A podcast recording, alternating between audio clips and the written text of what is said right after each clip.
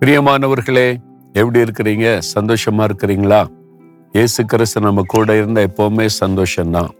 இவ்வளவு அழகான இடம் எங்க இருக்குது அப்படின்னு பாக்குறீங்களா? நம்ம தமிழ்நாட்டில் தேனி மாவட்டத்துல தான் மேகமலைன்னு ரொம்ப அழகான இடம். நான் கூட முதல் முறை இப்பதான் வந்து பார்த்துட்டு இவ்வளவு அழகான இடம் இருக்குது. நம்ம இங்கே சுவிஸ் தான் அழகு பிரான்ஸ் தான் அழகுன்றோம். நம்ம தேசத்தில் எவ்வளோ பியூட்டிஃபுல்லான இடம் இருக்குது.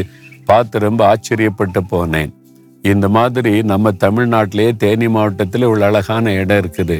இங்கே அழகான ஒரு எஸ்டேட் இருக்குது. அது தனிப்பட்ட ஆளுக்கு உள்ளது. ரொம்ப அழகாக பராமரித்து வர்றாங்க. ரொம்ப அழகாக இருக்குது. பார்த்து ஆண்டவுடைய சிருஷ்டிப்பு அப்படி வல்லமே இங்கே பார்க்க முடியும். இவ்வளோ அழகாய் சிருஷ்டித்த அற்புதமான தேவன் உங்களுக்கு ஒரு அழகான வாழ்க்கை கொடுத்து ஆசீர்வதிக்க விரும்புகிறார். என்ன வாக்கு கொடுக்கிறார் தெரியுமா? லேவியராகமும் இருபத்தி ஆறாம் அதிகார ஐந்தாம் வசனத்தில் நீங்கள் உங்கள் அப்பத்தை திருப்தியாக சாப்பிட்டு உங்கள் தேசத்தில் சுகமாய் குடியிருப்பீர்கள். உங்கள் தேசத்தில் சுகமாய் குடியிருப்பீங்க. உங்களுடைய அப்பத்தை திருப்தியாய் சாப்பிடுவீர்கள். நம்ம அனுதன வாழ்வதற்கு நமக்கு ஆகாரம் தேவை. குடியிருப்பதற்கு ஒரு வீடு தேவை. வசதியான பாதுகாப்பாக நம்ம வாழ வேண்டும். ஆண்டவர் வாக்கு கொடுக்கிறார். நீங்க குடியிருக்கிற இடத்துல நீங்க சுகமாய் குடியிருப்பீங்க.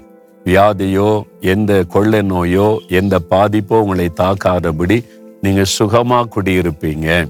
உங்களுடைய அப்பத்தை திருப்தியா சாப்பிடுவீங்க. ஐயோ சாப்பிட ஒண்ணு இல்லையே. இன்னைக்கு ஒரு வேளை தான் சாப்பிட முடியும். அப்படி இல்லை. நீங்க சாப்பிடுவதற்கு திருப்தியாய் உங்களை ஆசிர்வதிக்கிற தேவன். பாருங்களேன் இயேசுடைய பிரசங்கத்தை கேட்க ஆயிரக்கணக்கான பேர் கூடிட்டாங்களா? அதுல பலாயிரம் பேர் கிட்டத்தட்ட இருபதாயிரம் பேர் சின்ன பிள்ளைகள் பெண்கள்லாம் சேர்த்து அப்போ அவங்களுக்கு ஒன்றும் இல்லாத போது ஆண்டவர் கேட்குறாரு இவங்களை வெறுமனு அனுப்ப முடியாதே. பசியோடு இருப்பாங்களே போன சோர்ந்துருவாங்க போகிற வழியில் என்ன இருக்கிறது என்று சீஷ இடத்துல கேட்கிறார் அஞ்சப்போ ரெண்டு மீன் தான் இருக்குது இதை வச்சு எப்படி இவ்வளோ பேருக்கு என்ன செய்ய முடியும்? ஒரு ஆளுக்கு தான் போதும். ஒரு சின்ன தம்பி வச்சிருக்கிறான். ஆண்டவர் சொன்னார் என்கிட்ட கொண்டு வாங்க. உங்கள்கிட்ட என்ன இருக்கிறத கொண்டு வாங்க.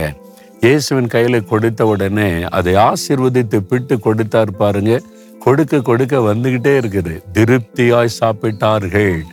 ஆண்டவர் அறகுறையில கொஞ்சம் சாப்பிட்டுக்கிடுங்க அப்புறம் வீட்டில் போய் சாப்பிட்டு கொடுங்க அப்படி சொல்லல. திருப்தியா நல்லா திருப்தியா சாப்பிட்டீங்களா? போதும் போதும்னு உழைக்க சாப்பிட்டோம். அதுதான் இயேசு கிறிஸ்து கொடுக்கிற ஆசீர்வாதம்.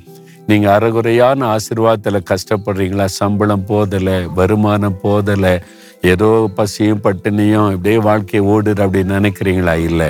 இயேசு உங்களை திருப்தியாய் ஆசீர்வதித்து உங்களை சுகமாய் வாழ்ந்திருக்க செய்ய விரும்புகிறார். நீங்க விசுவாசத்தோட ஜெபிச்சீங்கன்னா ஆண்டவர் அந்த ஆசிர்வாதத்தை தருவார். ஆண்டவரே நீங்க எனக்கு வாக்கு கொடுத்தபடி நான் இந்த இடத்துல சுகமா வாழ்ந்திருக்கணும். திருப்தியா நாங்க வாழ்ந்திருக்கணும். ஆசிர்வதிங்கன்னு கேளுங்க. கட்டாயம் அந்த ஆசீர்வாதம் உங்களுக்கு தான். வாக்கு கொடுத்திருக்கிறார்ல அப்ப வாக்கை நிறைவேற்றுவார்ல. நீங்க அப்படியே ஆசிர்வதிக்கப்படுவீங்க. ஆண்டவரை பார்த்து சொல்லுங்க தகப்பனே என் மேல உங்களுக்கு எவ்வளவு அன்பு அப்பா.